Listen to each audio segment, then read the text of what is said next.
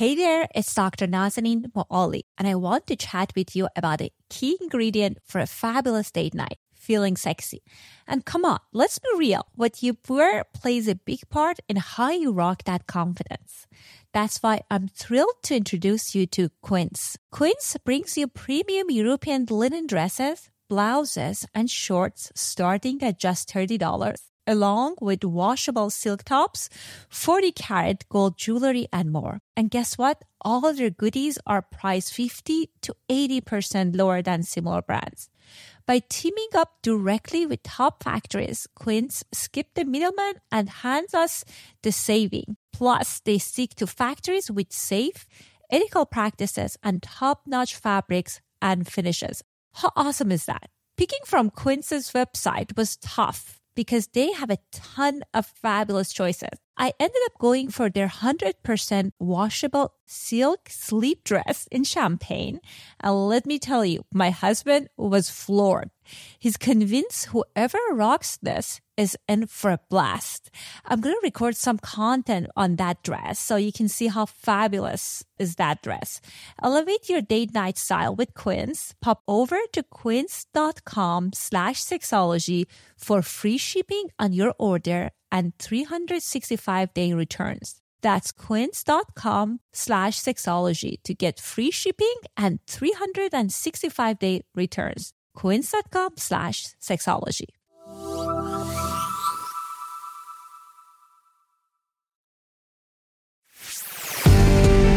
Welcome to Sexology, a podcast that untangles the science of sex and pleasure. And now, with this week's episode, your host, clinical psychologist, Dr. Nazanin Moali. Hello there. Welcome to another episode of Sexology Podcast. This episode goes live right after Christmas, and I hope if you're celebrating Christmas, I hope you're having a great time, you're enjoying your holiday.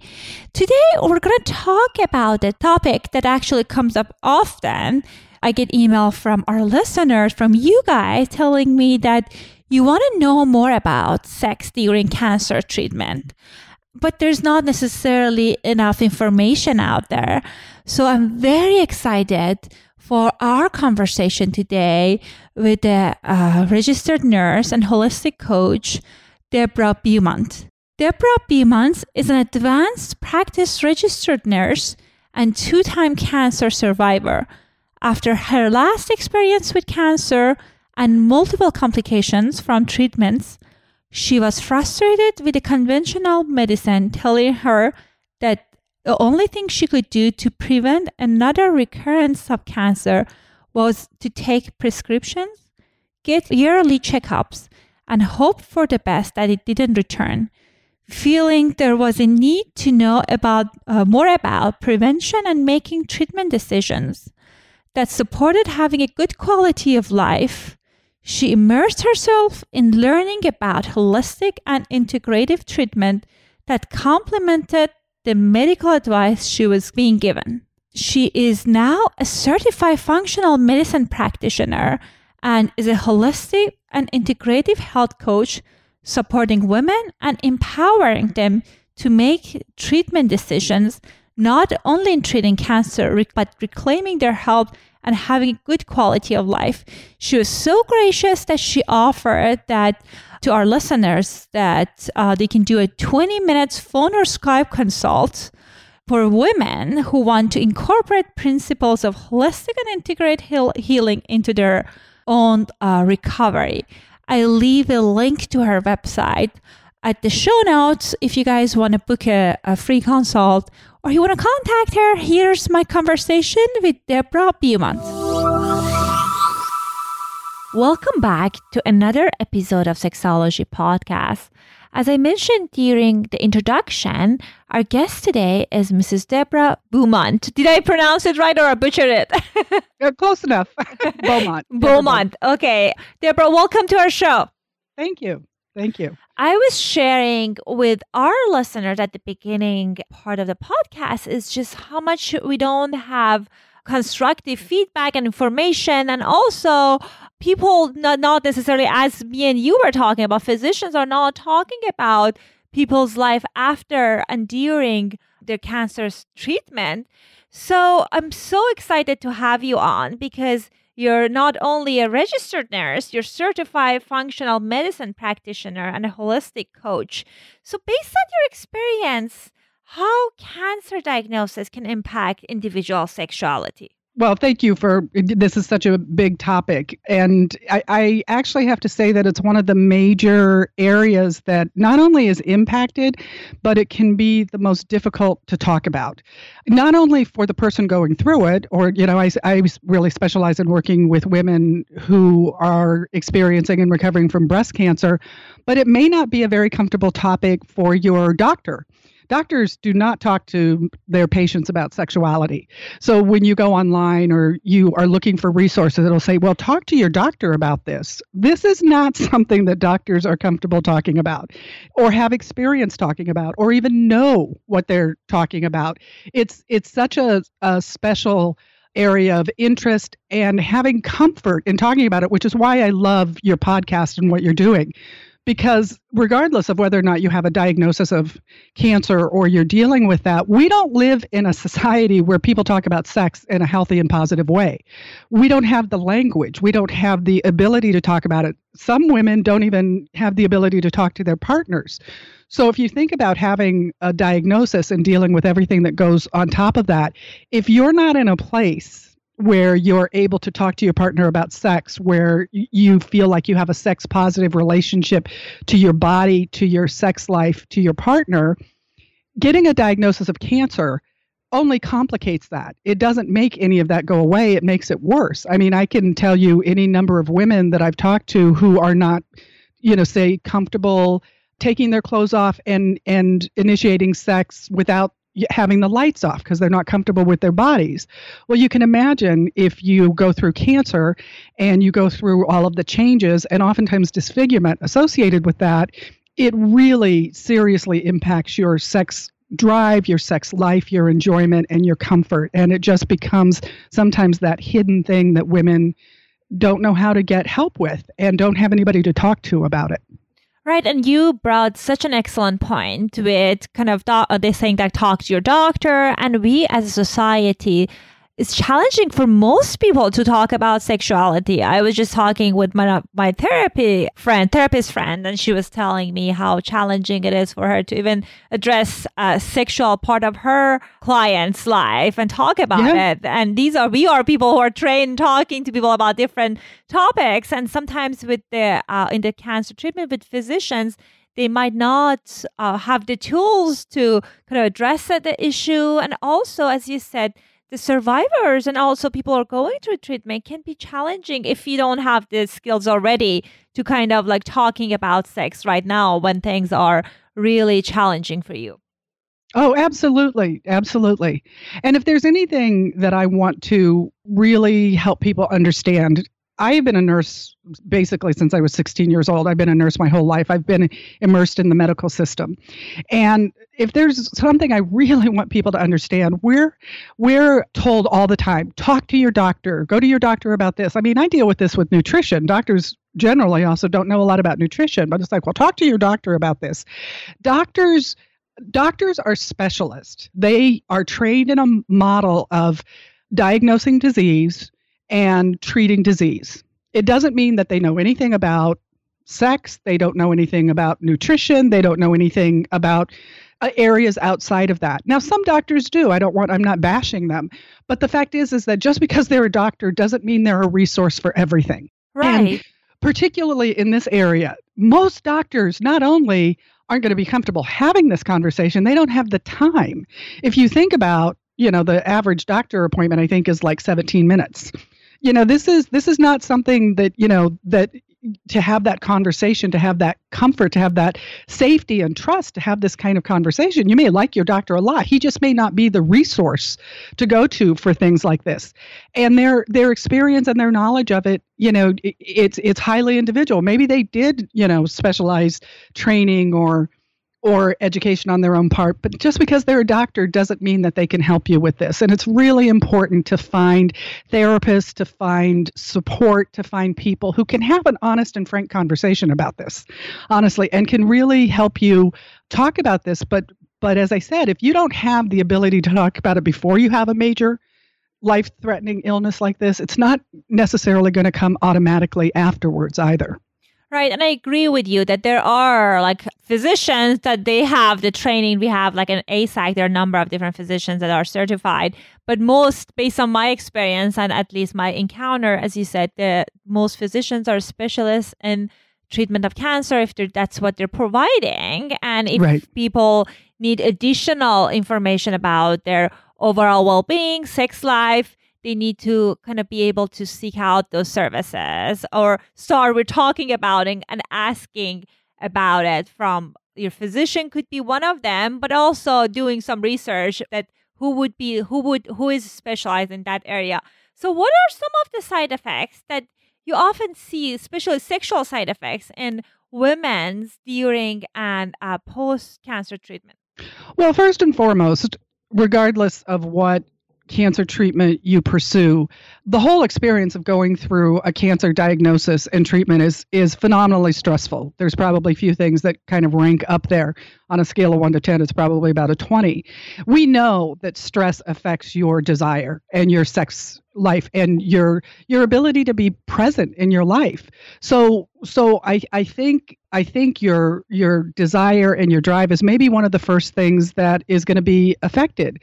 Not to mention going through surgery the the changes in your body the you know i mean in uh, as i said I, I work with women going through breast cancer we're talking about mastectomies and reconstruction absolutely affect your your your relationship with yourself. Forget about being sexual with somebody else, but your own relationship with you and your own body image.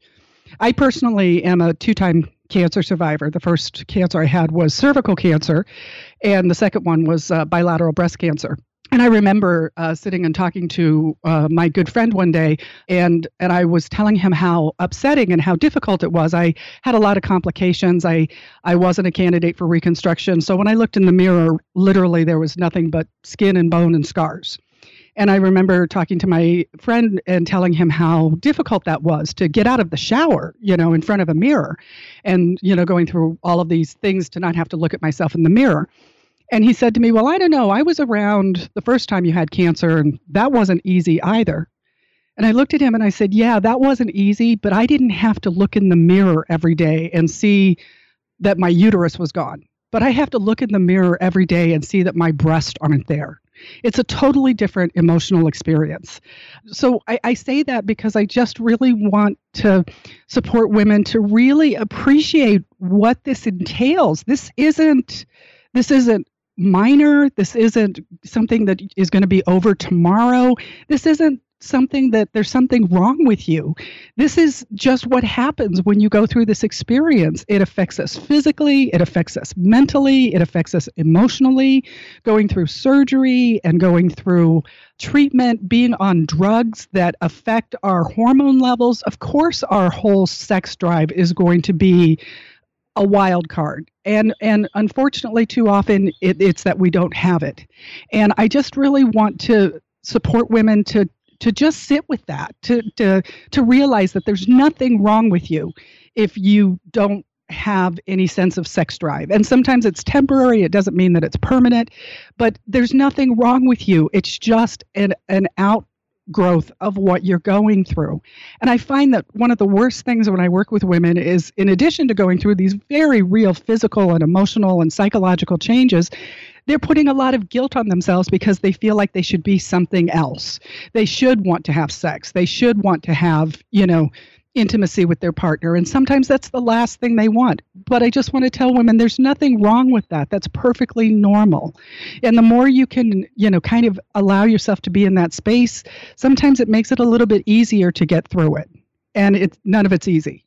Right. And you talked about stress, and we are part of animal kingdom. And when we're in our life is in threat, of course we wouldn't have the libido. And we were when we are chased right. by a lion, it's like our sexual drive is the first thing that gets shut down. And with the cancer stress of treatment, it's just very normal for people to feel stressful and also as, as the result kind of it's impacting our desire as you're talking about and it's just like yes it's fantastic if you can implement the stress reduction techniques. But as I, I love when you talked about it's just sometimes it's kind of we can practice radical acceptance. Things are this way, unfortunately, right now.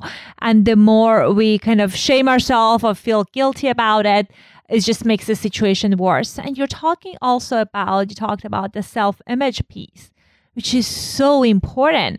Many right. women, I, I work also with the field of in the field of eating disorders, and I see like oh, yeah. without the cancer treatments, many women are struggling with their self image, and I can only imagine with the uh, mastectomy how would how would this might heighten their emotion and also the sense of grief. It oh, seems yes. like it yes. certainly can be impactful. Oh, definitely. And and you bring up a really good point when you're dealing with anybody, you know, if you struggled with something like emotional eating or an eating disorder or stress, anxiety, and depression prior to a diagnosis, those are default mechanisms that you're going to go back to or that are going to be triggered. You know if you're in recovery you know if you if you've had a substance abuse problem that's going to be a really challenging time to not be triggered to go back to those coping mechanisms that you have used in the past.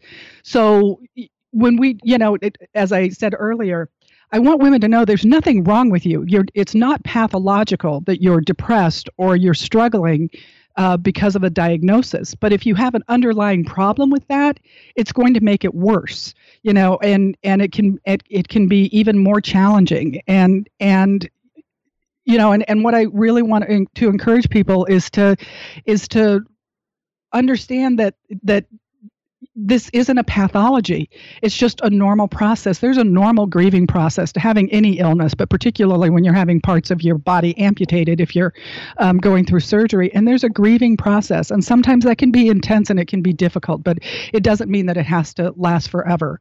But it's to have people that you can truly be honest with, that you can reach out to, that can be there for you, even when you're in those really difficult places, is really important because the other side of this is that it's easy to become isolated um, and and feel like no one understands. And and so to have i like to talk about recovery teams you know we talked about doctors but the fact is is that is that i think having um, i call it an integrative recovery team is the best thing that you can have. And that includes you know a counselor it includes nurse navigators it includes nutritionists social support cancer support groups other women friends you know having a, a as much of a team of people around you as possible to get through you know what feels like an impossible situation Right. And I, I love the idea of the team. And I know that nurse navigators can be essential part of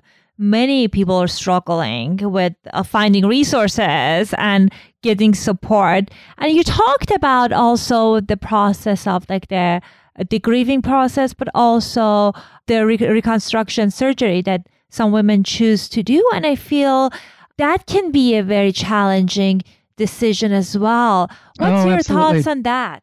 Wow, that's that could be like a whole separate episode in and of itself. Right. I the whole reconstruction part of this is is something that I ha- I basically went down a rabbit hole myself around my own recovery. I went through kind of traditional treatment. You know, my my surgeon was like, "Well, we're going to do reconstruction," and to me, I didn't question that because seem like that what that's what people you know that's what they go through. And there's all these issues about whether you get reconstruction at the time or later on or whatever. Well as it turns out i had uh, personally a number of complications and it turned out that i had to have all the um, reconstructive hardware removed. I was not a candidate for traditional reconstruction.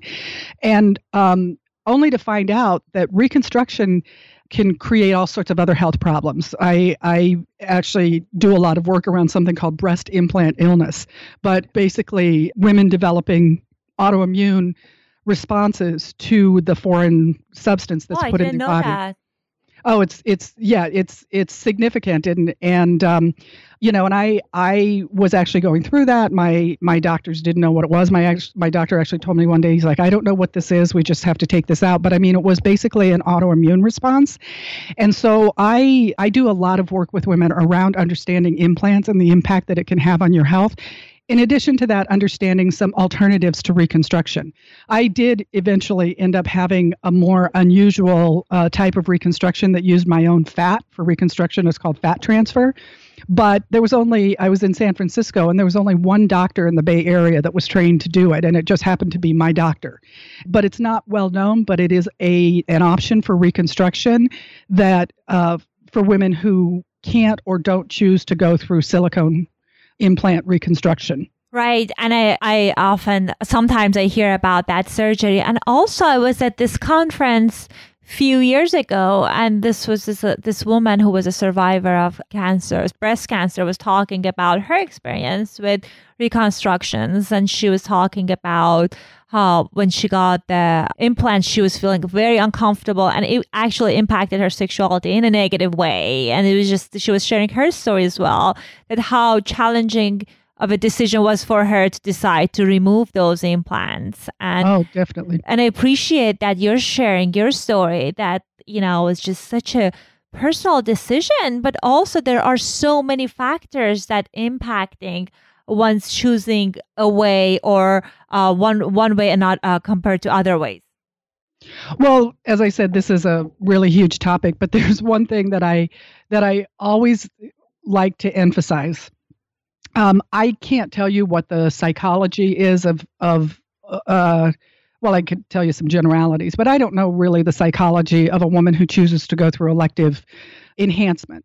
You know, uh, right. getting you know a boob job. You know that uh, women do that. It's it's I think the leading plastic surgery procedure in the country. But I can tell you psychologically, it's completely different when you get implants because your own breasts are being removed. I have heard from so many women who talk about that that they just hate the implants. For one thing, they're not equivalent. And and it's always like well you know i'll i'll give you a you know uh, you'll get a really nice it's basically a cosmetic thing. It may give you a look but the fact is is you don't have sensation. If you've had a mastectomy and you're having implants you don't have sensation and and I've had women say to me, "Oh my God, I hate these things. I could be in the middle of a hot flash or burning up, and these things are ice cold, or vice versa, or you know, it's it's I have no sensation, I have no feeling, and and that experience of of of not having normal sensation, like when they hug somebody, is only a daily reminder that they don't have their own breast, and it and so getting implants it it doesn't shortcut the grieving process that you go through with yet having mastectomies. You know and doctors will say well we do this because it, it helps with the you know the emotional experience. In my case it's like uh, you don't get a get out of jail free card. You know they're not yours. You've still had your breast amputated. It still affects your sensation. It still affects your sex life. It they they're not natural. They're not yours so it's it's a completely different psychological framework for understanding implants and making that decision. And if there's one thing that I could say to women, regardless of whether you choose to have implants or not, you don't have to make that decision at the same time. And too often, that's what surgeons are doing. They're they're like, well, we're doing um, a mastectomy and reconstruction at the same time. It's like that is the worst time when your body is uh, so immunosuppressed and so stressed and so overwhelmed. Is the last, you know, it, it, that's not the time to be putting a foreign substance in your body that your body has to deal with in addition. So whatever that decision is, wait a while, let your body heal. You know, get to a place where you're more mentally clear to make that decision. You know, they've already pointed a gut, loaded gun at your head when they tell you that you have breast cancer. You know, then it's like you're you're dealing with with that and then they're like and pick a cup size at the same time. I mean, to me, I just would sit there and I, I know my eyes would just glass over because it's like I could care less. You know, it, it, it just wasn't the time to make all of those decisions you know and and you know i don't want to criticize any woman or the decision they make in terms of reconstruction but once again just give yourself time to sort through all of this. This is such a devastating diagnosis and it has impact in so many areas of your life. It's like i i know women don't want to go through multiple surgeries but the fact is is that you oftentimes have to anyway but just give yourself time to sort through this. And and at first the most immediate decision you have to make is how you're going to deal with the cancer. You know i my my catch line as you know is boobs aren't worth dying for. You know when you're going through this that's what it comes down to. What decision do you need to make right now about your life? And, you know, things like reconstruction and cosmetically how you're going to look, that can come later. But, you know, just give yourself the time to sort through this. I, I heard a woman say to me last week, it's like, you're hit with everything, you have to make decisions about everything, and you process and understand nothing because you're in a state of shock. Every woman is in some level of shock. Absolutely. And I just like some people, as you mentioned, at least what I hear from my clients, they don't know they have the option of waiting because this is the kind of all these things kind of present to them at the same time about, okay, you have to make the decision about this and also the reconstruction and everything. And it's good to know that you can pause and reflect and process your emotions and what you want and the other thing that we I wanted to touch base about and talk about is how this diagnosis of cancer can impact the intimate relationship if the person is in the marriage or partnership and how sexuality changes in that dynamic might might get impacted. Well, that's yes, that's um, such an important issue, and and I, as I was thinking about this last night, I I think that there's two levels of this that that come to mind and and at the purely physical level i as i uh, we when we were talking before the show i work with women who feel guilty because they don't they're not in a place where there's anything sexual going on in their body you know in terms of desire or or comfort or wanting it. But they feel guilty because their partners. You know they they want them to have sexual expression or you know they feel guilty because their husband you know they feel like they need to have sex in their lives. And that's a very real thing and uh, I talked to a woman recently, and I, excuse me if uh, I, I, hope this isn't too graphic for your listeners, but we were at a support group, and she's a, a lovely woman, and she came up and she told me that her her sex drive was very much impacted, and actually in her case, um, one of the things that I didn't mention earlier is that in addition to the drugs that we have to take that affect our hormones, sometimes there can be physical changes in our body that make it uh, very difficult to be aroused or to be, you know, if you've had radiation, if you've had any radiation in, anywhere around your pelvic area, it can actually cause an atrophy uh, or, or a shrinking and tightening of the tissue. So it can actually become very, very, very painful to even from a physical standpoint to have sex. So, you know, in that case, there's a lot of things that you can do physically in terms of using like uh, lubrication or, or sometimes doing things so that, that you can tolerate penetration because a lot of women can't if they're if they've had radiation in any part of their body and it's caused an atrophy of the vaginal tissue, it, it can actually be physically excruciating to have pain. And so when I hear women saying, but I'm doing it anyway because I feel guilty that I'm not being sexual with my husband, it just makes me cringe, you know, because I can't believe that most husbands want to have sex knowing that it's causing you pain that can't be very enjoyable for them. And and actually i was reading something recently that that that fear and that anxiety on the part of your partner that that they're hurting you or you know that that it's an unpleasant experience can actually create issues of like premature ejaculation in men or you know they're trying so hard to rush through it that they're not enjoying it and it can create some some sexual issues for them because they're being flooded with the the stress and anxiety of trying to have sex knowing that you're not enjoying it. So i can't imagine that that's a that's a very intimate connecting experience for a lot of people you know. But going back to what we talked about earlier if you didn't have the ability to talk to your husband or your partner openly about sex before you had cancer, not going to get any easier afterwards. So, the first thing that I recommend is just really try to sit down and have a conversation about what's going on in your body. Men, or, you know, not just men, but your partners, they're not going to read your mind. And they've got their own stuff going on around this. So the more you can talk about it or explain to them or say well you know um, you know maybe this would help or maybe we could try this you know make a plan for it. And it's you know one of the things that's that's going to suffer is that sense of spontaneous passion. You know it has to become a more thoughtful process uh, about how to be intimate how to enjoy it and how to enjoy it for both of you Exactly. And I love that you're talking about that, like not doing it if you're like not engaging in the, in the behavior that if you repeatedly finding painful and it certainly impact the quality of the relationship for many couples that I see because if it is excruciating pain, you don't want to engage in that behavior. And one thing we talked about before the show that you were talking about, I think it was fantastic about how our definition of sexuality, we can broaden our definition of sex. Right. So right. if it's painful, then we can maybe add things or modify things that can improve the sex life. You still can have satisfying sex life, but it might be look it might look different than what it was before.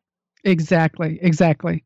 Well, like the woman who spoke to me recently, she, you know, I mean, she she was like almost in tears. This was a really central to her what was going on with her husband, and and she's like, but I I don't want hit to die, deny him because she said, but I'm never in the mood.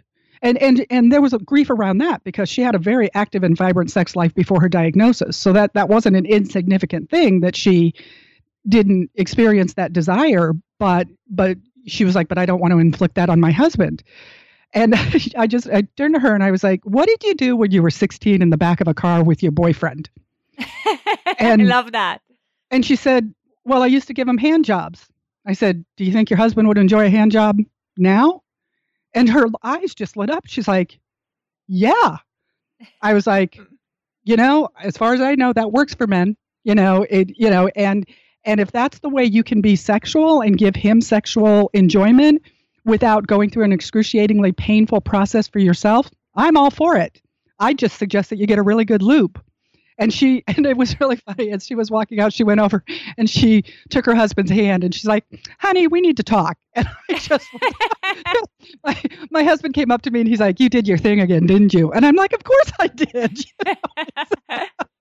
but but you know, I mean, that's a very simple thing. But you know, let me tell you, I I, I was telling you, I come from San Francisco, and, and believe me, if, if you've never been to San Francisco, it's a very sexually permissive place, and there are all levels of expressing sexuality.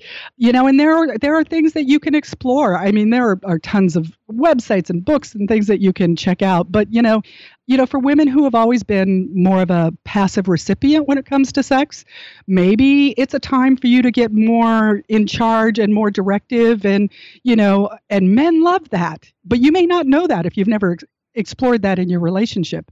You know, as men get older, uh, chastity is something that a lot of men fantasize about. If you've never explored that with your husband, you know, look it up online. There's lots of chastity websites out there. It could open up a whole new area of sexual expression in your relationship and in a way that allows you to be participating in it and not just enduring it. Right. And sometimes I hear from my clients that after treatment when they have like medical condition they realize that they learn because of the uh, circumstances they learn so many other things they can use and they can do and they can really enjoy. So sometimes it broaden people's definition of sex and also make they can add things to their toolbox which is definitely i personally seen how it's improving people's sexual life. So, one other thought that I have, and I want to make sure we're addressing and talking about it. I know that you're a holistic, uh, integrated mind body coach, and I wanted to make sure that we talk about the coping mechanism that can we can recommend the survivors to do in, in order to improve their sexual health. Right, right.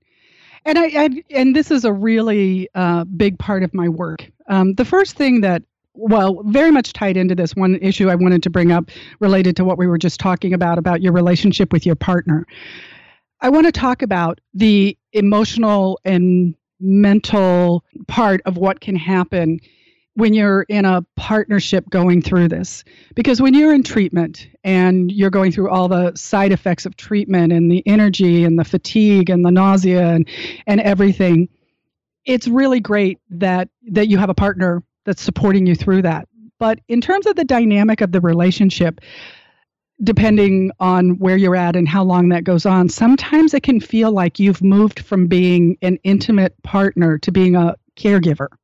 So it becomes a caregiver and uh, more of a platonic kind of relationship. And I think that's one of the really difficult things for couples to deal with. You went from being partners and being sexual partners to more of a of a inequity. And so in terms of getting your sex life back, forget about the physical aspect of it. Part of it is just really looking at that emotional piece and doing it in a time and place that makes sense because believe me during treatment you need a caretaker. There's nothing wrong with that. But it may get to a point where the two of you have to like intentionally put effort into the fact of reestablishing that intimate partner relationship and taking it out of that caregiving relationship that may have developed during treatment. And and that's a really sensitive and fine-tuned thing to do. One of those things can be getting to a certain point and and if you need support turning to other people. You know like if you need to get to a doctor's appointment you know uh, my husband was really great. He went to every appointment with me. But there came a point where it was like you don't have to take off work every time i'm going now for a routine post-op check you know and and so and he did anyway. I would go i'd i'd be a big girl. I'd drive myself to the doctor. And then i'd i'd text him and i'd be where are you? And he'd be like i'm outside you know and it was Aww, very sweet and very, touching. sweet but but the fact is is that that's one way maybe in the intensity they've been a caregiver but when it's less intense and you're in recovery learning how to utilize those other options and those other resources whether it's support groups or friends or you know perhaps with your partner actually setting up a date night. You know i mean we all know that sexuality and intimacy are intricately tied together for most women, they need to feel that intimacy and connection to get to a point where they feel sexually engaged. So maybe setting up a date night, and that night you go out and you talk about and you be together as a couple, and nothing about illness, diagnosis, treatment, or recovery comes up. It's it's a time to be romantic, to connect, to ask your partner what what are they going through, you know, you know how be, becoming engaged in their lives. So it's more of a, it's not just feeling like it's always going one way towards you because you're the the patient. One of the things that I don't care when my when my clients come in, I don't care what it, chronic illness they've been dealing with. It can be an autoimmune illness, it can be diabetes, it can be cancer the first thing I really try to get through to them from a mind body perspective is that you are not your illness. You know, sometimes dealing with an illness can be so all consuming. It's a 24 7 process and it never turns off. And what I like, I always use the language that you are not a cancer patient. You are a person experiencing cancer or diabetes or an autoimmune process. So if you can find five or 10 minutes in your day, not, not if you can find, it's what I ask them to do, is find 10 minutes where you're not on the computer googling treatment where you're not immersed in anything that has to do with treatment. Take 10 minutes and you know spend time with your partner or your or your kids or go outside. I live in hawaii. It's like go out and snorkel you know for 30 minutes a day. But do something that that is not disease focused because it's all too easy and very much human nature to become so obsessed with all aspects of this that you become like a, a it becomes your identity.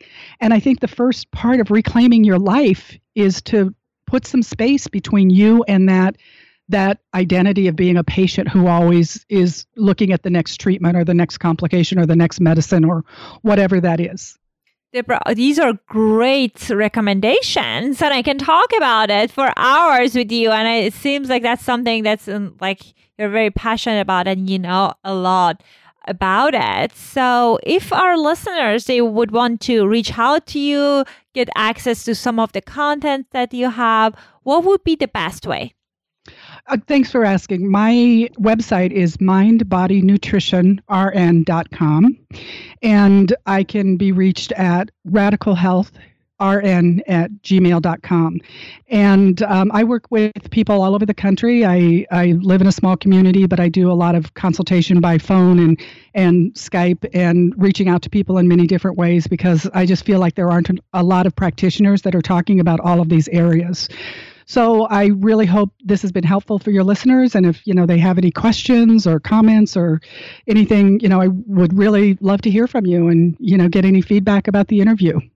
Excellent. I'll make sure I leave the show notes, uh, the link in the show notes. And this this was super helpful. Thank you, Deborah, and have a lovely day. Oh, thank you so much.